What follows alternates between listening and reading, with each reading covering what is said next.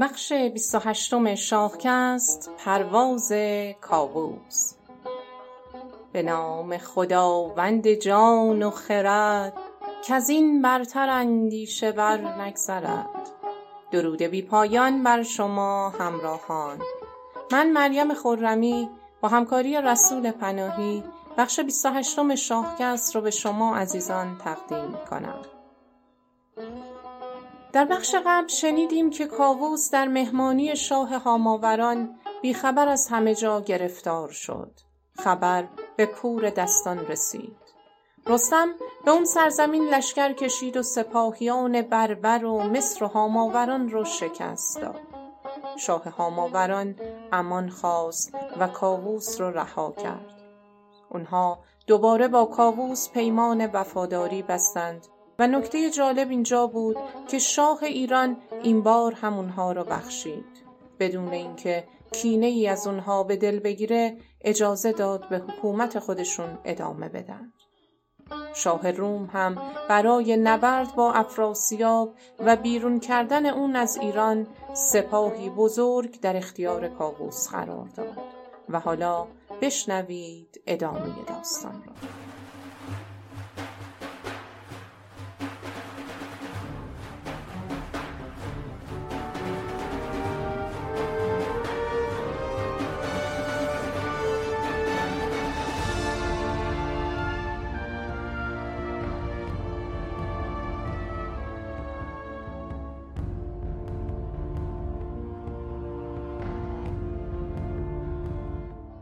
کاووس از بربرستان نامهای برای افراسیاب نوشت و به اون گفت که از ایران بیرون برو و زیاده خواهی نکن که شهر توران برای تو کافی است. که ایران به پرداز و بیشی مجوی سر ما شد از تو پر از گفت و گوی تو را شهر توران بسنده است خود که خیره همی دست یازی به بد. فزونی مجوی ار شدی بی نیاز که درد آردت پیش و رنج دراز. ندانی که ایران نشست من است جهان سر به سر زیر دست من است. پلنگ ژیان گرچه باشد دلیر نیارد شدن پیش چنگال شیر. آیا نمی‌دونی که ایران جایگاه منه؟ پلنگ هر قدر هم که قوی باشه نمی‌تونه در پیش چنگال شیر دوام بیاره. نامه به دست افراسیاب رسید. اون بعد از مدتها به آرزوش رسیده بود و خودش رو فرمان روای ایران زمین می‌دونست. تکیه زدن بر تخت شاهی برایش بسیار دلنشین و خوشایند بود. اما وقتی نامه کاووس رو خوند و فهمید که اون هنوز زنده است و بر هاماوران و بربر پیروز شده خشمگین شد و با دلی پر از خشم و کینه پاسخ نامه رو داد. چو این نامه برخواند افراسیاب سرش پر ز کین گشت و دل پر شتاب فرستاد پاسخ که این گفت و گوی نزیبد جز از مردم زشت خوی. تو را گر سزا بودی ایران همان نیازت نبودی به مازندران کنون آمدم جنگ را ساخته درفش درفشان برافراخته. اگه ایران شایسته تو بود دیگه نیازی به مازندران نداشتی. من برای نبرد با تو کاملا آمادم. بعد در ادامه گفت که ایران به دو دلیل از آن منه. چنین گفت کایران دو رویه مراست بباید شنیدن سخنهای راست که تور فریدون نیای من است همه شهر ایران سرای من است. و دیگر به بازوی شمشیر زن تهی کردم از تازیان انجمن. به پیغام نسپارم این تاج و تخت مگر تیره گردد ز ما روی بخت. اول اینکه تور پسر فریدون پدر بزرگ منه و ایران خانه من.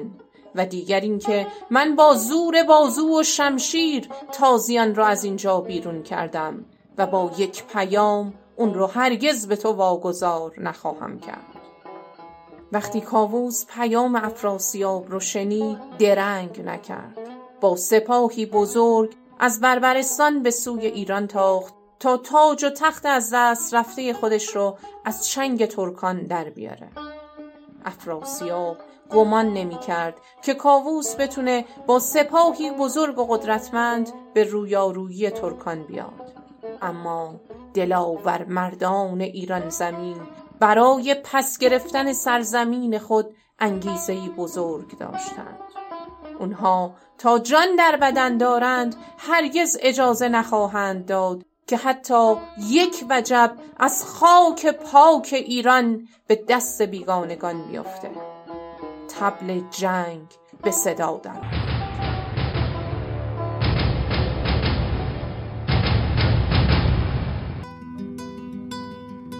جهان پر شد از ناله بوق و کوس زمین آهنین شد سپهر آبنوس ز زخم تبرزین و از بس جرنگ همی موج خون خاست از دشت جنگ. نبردی سهمگین میان دو سپاه در گرفت. وقتی رستم به میدان رزم پا گذاشت دیگه دوران خوشبختی افراسیاب هم به پایان رسید. دو بهره از سپاه ترکان کشته شد و شهد شیرین پیروزی گذشته به کامشان زهر افراسیاب و سپاه کوچک باقی ماندش ناچار ایران زمین رو ترک کرده و به سوی جیهون گریختند. چو رستم ز قلب اندر آمد به پیش همان اژدها نیزه در دست خویش. سر بخت گردان افراسیاب بر آن رزمگاه اندر آمد به خواب. دو بهره ز توران سپه کشته شد سر هر کس از رزم برگشته شد. دلاوری های رستم و پهلوانان دست دشمنان از سرزمین زیبای ایران کوتاه و دوباره شادی و سرور در همه جا برپا شد. کاووس به پارس برگشت و بر تخت شاهی خود نشست و به هر گوشه این سرزمین لشکری فرستاد تا آرامش و امنیت به همه جا برگردد. به مرو و نشابور و بلخ و هری فرستاد بر هر سویی لشکری. جهانی پر از داد شد یکسره همی روی برتافت گرگ از بره. ز بس گنج و شادی و بس فرهی پری مردم و دیو گشتش رهی. کاووس در گنج ها رو بر روی مردم گشود و با برگشتن فر ایزدی جهان رو پر از عدل و داد کرد. تا جایی که نه تنها انسان ها که دیو و پری ها هم فرمانبردار او شدند. آرامش و خوشی دوباره به ایران برگشت و همه شادمان و سپاسگزار او بودند. همه تاجداران و بزرگان گوش به فرمان او و از لشکریان کاووس شدند. شاه ایران که تمام این روزگار خوش را از رستم می‌دونست اونو ستایش کرد و جهان پهلوان نامیدش. پس از آن کاووس تصمیم گرفت برای خود کاخی بزرگ بر بلندای البرز کوه این کوه افسانهای بسازد. کاخی بزرگ و شگفت که در جهان مانندی نداشته باشد.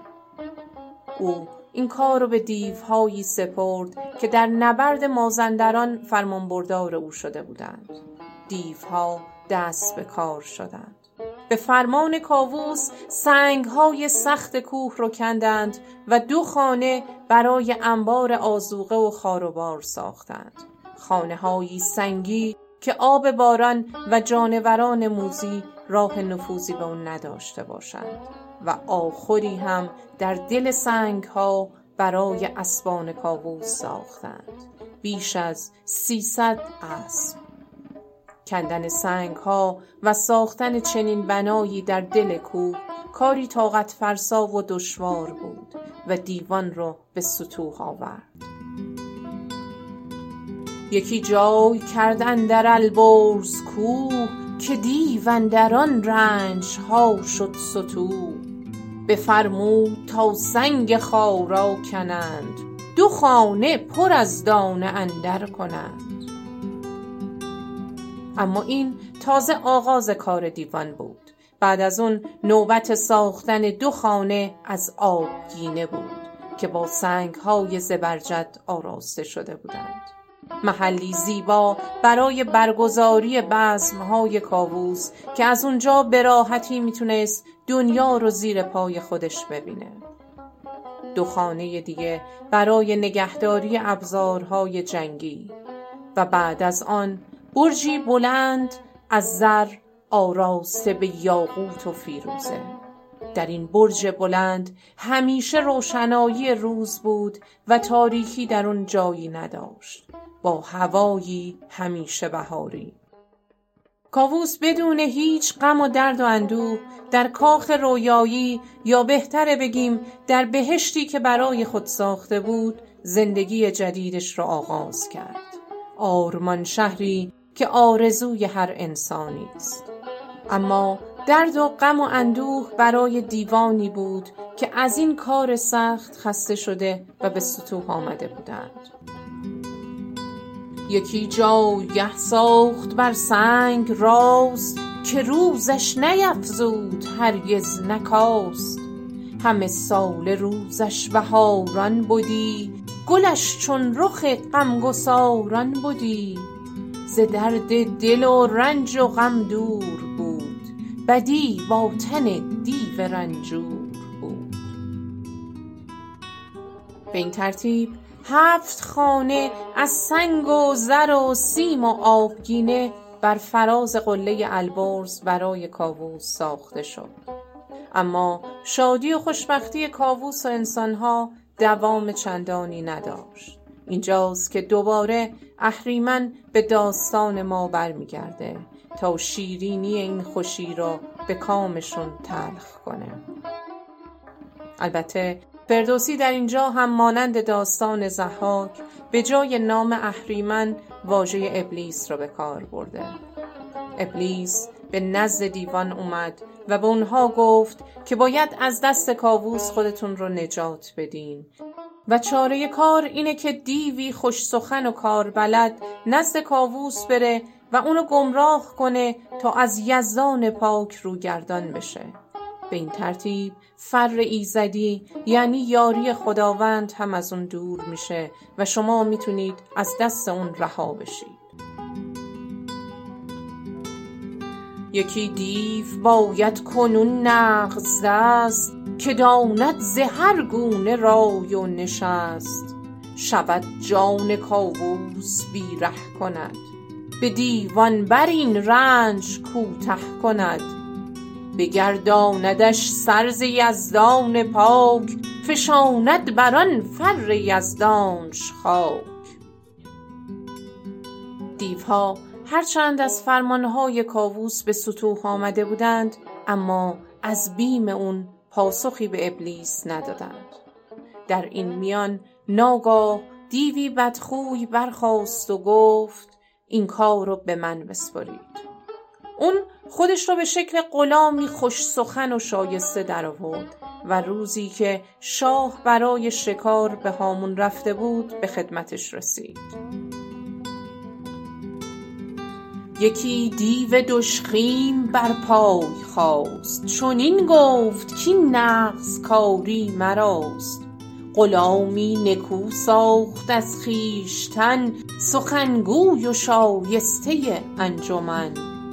همی بود یک چند تا شهریار به هامون برون شد ز بهر شکار. بیامد به پیشش زمین بوس داد یکی دسته گل به کاووس داد اون دسته گلی زیبا به شاه هدیه داد و به ستایش اون پرداخت. در آخر هم گفت با بخت بلند تو و فر ایزدی که داری چرخ بلند و آسمان شایسته پادشاهی توه. حالا که در روی زمین همه فرمانبردار تو هستند تنها یک کار مونده که تو باید انجام بدی تا نامت برای همیشه جاودان بمونه.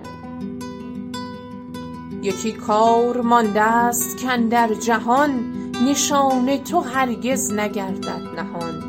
چه دارد همی آفتاب از تو راز؟ که چون گردد در نشیب و فراز؟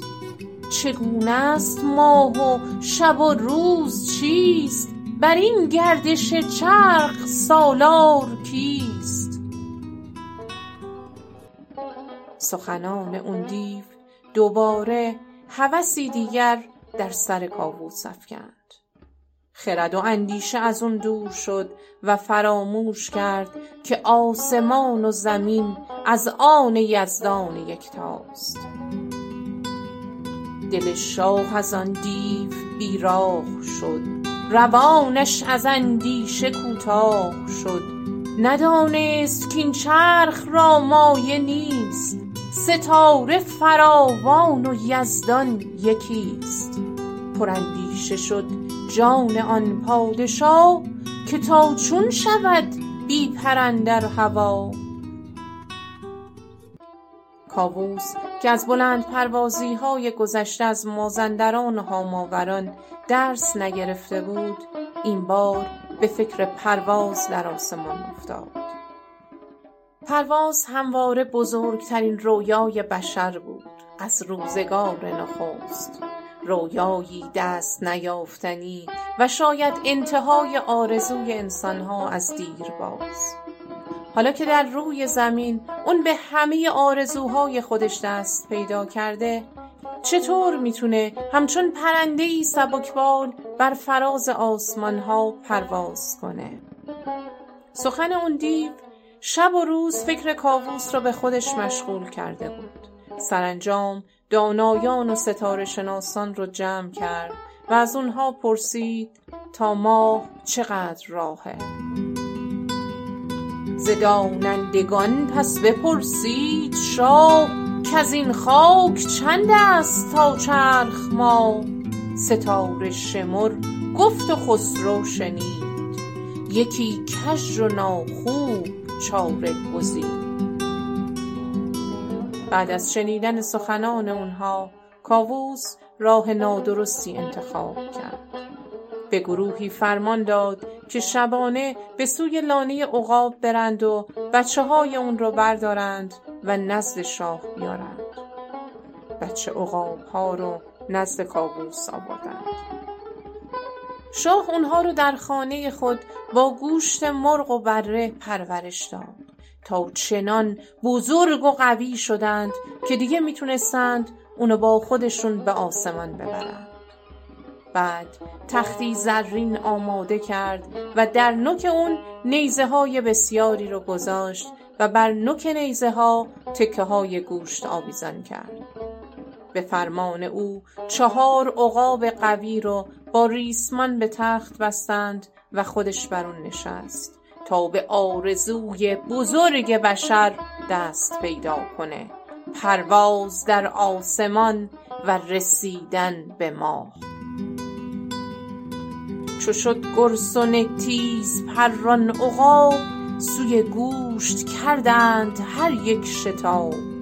ز روی زمین تخت برداشتند ز هامون به ابر اندر افراشتند. وقتی ها گرسنه شدند برای گرفتن تکه های گوشت که در جلوی اونها بر نوک نیزه بود پرواز کردند. به این ترتیب تخت کاووس به پرواز در اومد. پرواز در میان ابرها. این آرزوی بزرگ کاووس هم سرانجام واقعیت یافت. برق شادی در چشمان اون دیده می‌شد و همه نگاه ها با شگفتی و نگرانی به اون دوخته شده بود. برخی فریاد شادی سر می‌دادند و برخی با شگفتی و حسرت با نگاهشون اون رو دنبال می‌کردند تا در میان ابرها ناپدید شد. اما بشنوید از کاووس.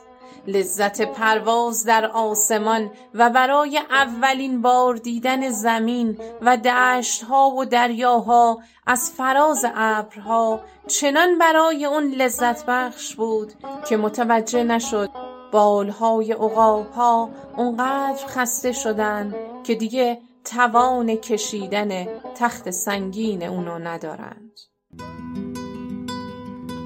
چو با مرغ پرنده نیرو نماند. غمی گشت و پرها به خوی در نشاند. نگونسار گشتند ز سیاه. کشان از هوا نیزه و تخت شاه. سوی بیشه شیرچین آمدند. به آمل به روی زمین آمدند. کاووس و تختش به همراه عقابها از ابر سیاه به زمین سقوط کردند. در بیشهای به نام شیرچین در آمل شگفتا که از این سقوط مرگبار کاووس جان سالم به در برد. به فرموده فردوسی هنوز زمان مرگ اون فرا نرسیده بود.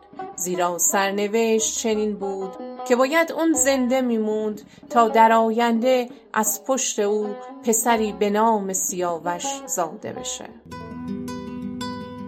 نکردش تباه از شگفتی جهان همی بودنی داشت اندر نهان. سیاوش از او خواست آمد پدید ببایست لختی چمید و چرید. حالا تکلیف شاه در این جنگل و بیشه چیه؟ به جای آنکه اکنون در بهشت زیبای خود بر تخت شاهی نشسته باشه پریشان و زار و دردمند اینجا دور از همه تنها مونده. به جای بزرگی و تخت نشست پشیمانی و درد بودش به دست. بمانده به بیش درون زاروار نیایش کنان پیش پروردگار. همی کرد پوزش ز کرده گناه مر را همی جست هر سو سپاه. اون پشیمان از کرده خود به نیایش به درگاه ایزد یکتا پرداخت. اما بیاین برگردیم به کاخ کاووس. بعد از رفتن اون سربازان همه جا در به در به جستجوی شاه پرداختند. اما خبری از کاووس نبود. بار دیگه تخت شاهی خالی مونده و دوباره کاووس ناپدید شده. خب چاره کار چیست؟ خبر به گوش رستم و گیو و طوس این بزرگ مردان دلاور ایران رسید. باز هم کاووس دردسری جدید ساخته. خالی بودن تخت شاهی بار دیگه در سر بزرگان هوس فرمانروایی بر ایران رو خواهد افکند. پس به سرعت هر کدام سپاهی فراهم کردند تا در گوش و کنار این سرزمین پهناور به دنبال کاووس بگردند. خبر یافت زو رستم و گیو و طوس برفتند با لشکر گشن و کوس. به رستم چنین گفت گودرز پیر که تا کرد مادر مرا سیر شیر. همی بینم اندر جهان تاج و تخت کهان و بزرگان بیدار بخت. چو کاووس نشنیدم اندر جهان ندیدم کسی از کهان و مهان. گودرز پیر گفت در تمام این سالها تاج و تخت بسیاری رو دیدم و داستانهای زیادی از شاهان شنیدم. اما هرگز شاهی مانند کاووس ندیدم. سرانجام پس از روزها جستجو کاووس رو در آمل یافتند. اما همه از دست کارهای بیخردانه اون خشمگین بودند. رسیدند پس پهلوانان بدو. نکوهش کنان تیز و پرخاشجو بدو گفت گودرز بیمارستان تو را جای زیباتر از شارستان. به دشمن دهی هر زمان جای خویش نگویی به کس بیهده رای خویش. برای تو بیمارستان بهتر و زیباتر از کاخی است که ساختی. تو هر زمان تخت شاهیت را به دشمن میدی و با کسی مشورت نمی کنی و بعد ادامه داد. سه بارت چنین رنج و سختی فتاد. سرت ز آزمایش نگشت اوستاد کشیدی سپه را به مازندران. نگر تا چه سختی رسید اندر آن؟ دگرباره مهمان دشمن شدی. صنم بودی او را برهمن شدی. و سپس گفت تو به همه جای جهان هم لشکر کشیدی و تاختی. تنها به روی خدا شمشیر نکشیده بودی که حالا برای جنگ با خدا به آسمان رفتی. به گیتی جز از پاک یزدان نماند که منشور شمشیر تو بر نخواند. به جنگ زمین سر به سر تاختی کنون به آسمان نیز پرداختی. ز یک دست چون برتر آیی همی بر ایزد به جنگ اندر آیی همی. از کردار تو در زمان شاهی مردم داستان ها می نویسند تو هم مانند شاهان آگاه رفتار کن و در مقابل یزدان بندگی کن. نگه کن که تا چند گونه بلا به پیش آمد و یافتی زو رها پس از تو بدین داستانی کنند. وزان داستان بوستانی کنند. همان کن که بیدار شاهان کنند ستوده تن و نیک خواهان کنند. جز از بندگی پیش یزدان مجوی مزن دست در نیک و بد جز بدوی. و در آخر هم به او این پند زیبا رو داد. به یزدان هر آن کس که بد ناسپاس به دلش اندر آید ز هر سو هراس. کاووس که خود پشیمان و شرمنده بود پندهای گودرز پیر رو شنید و پاسخ داد که هر چه گفتی راست و بجاست. دلیران شاه رو برگردوندند. کاووس شرمگین از کار خود چهل روز در کاخ رو بست و به کسی اجازه ورود نداد. در این مدت چله نشینی به نیایش یزدان پرداخت. چهل روز بر پیش یزدان به پای بپیمود خاک و بپرداخت جای. همی ریخت از دیده پالوده خون همی خواست آمرزش از رهنمون. همی رخ بمالید بر گرم خاک نیایش کنان پیش یزدان پاک. چو بگذشت یک چند و کرد چنین ببخشود بر وی جهان آفرین. بعد از این آمرزش خواهی ایزد او را بخشید و دوباره فر ایزدی به او برگشت. کاووس دوباره در جهان نیکی و داد رو گسترش داد و همه چیز مانند روز نخست شد. زمانه چنان شد که بود از نخست. به آب وفا روی خسرو بشست.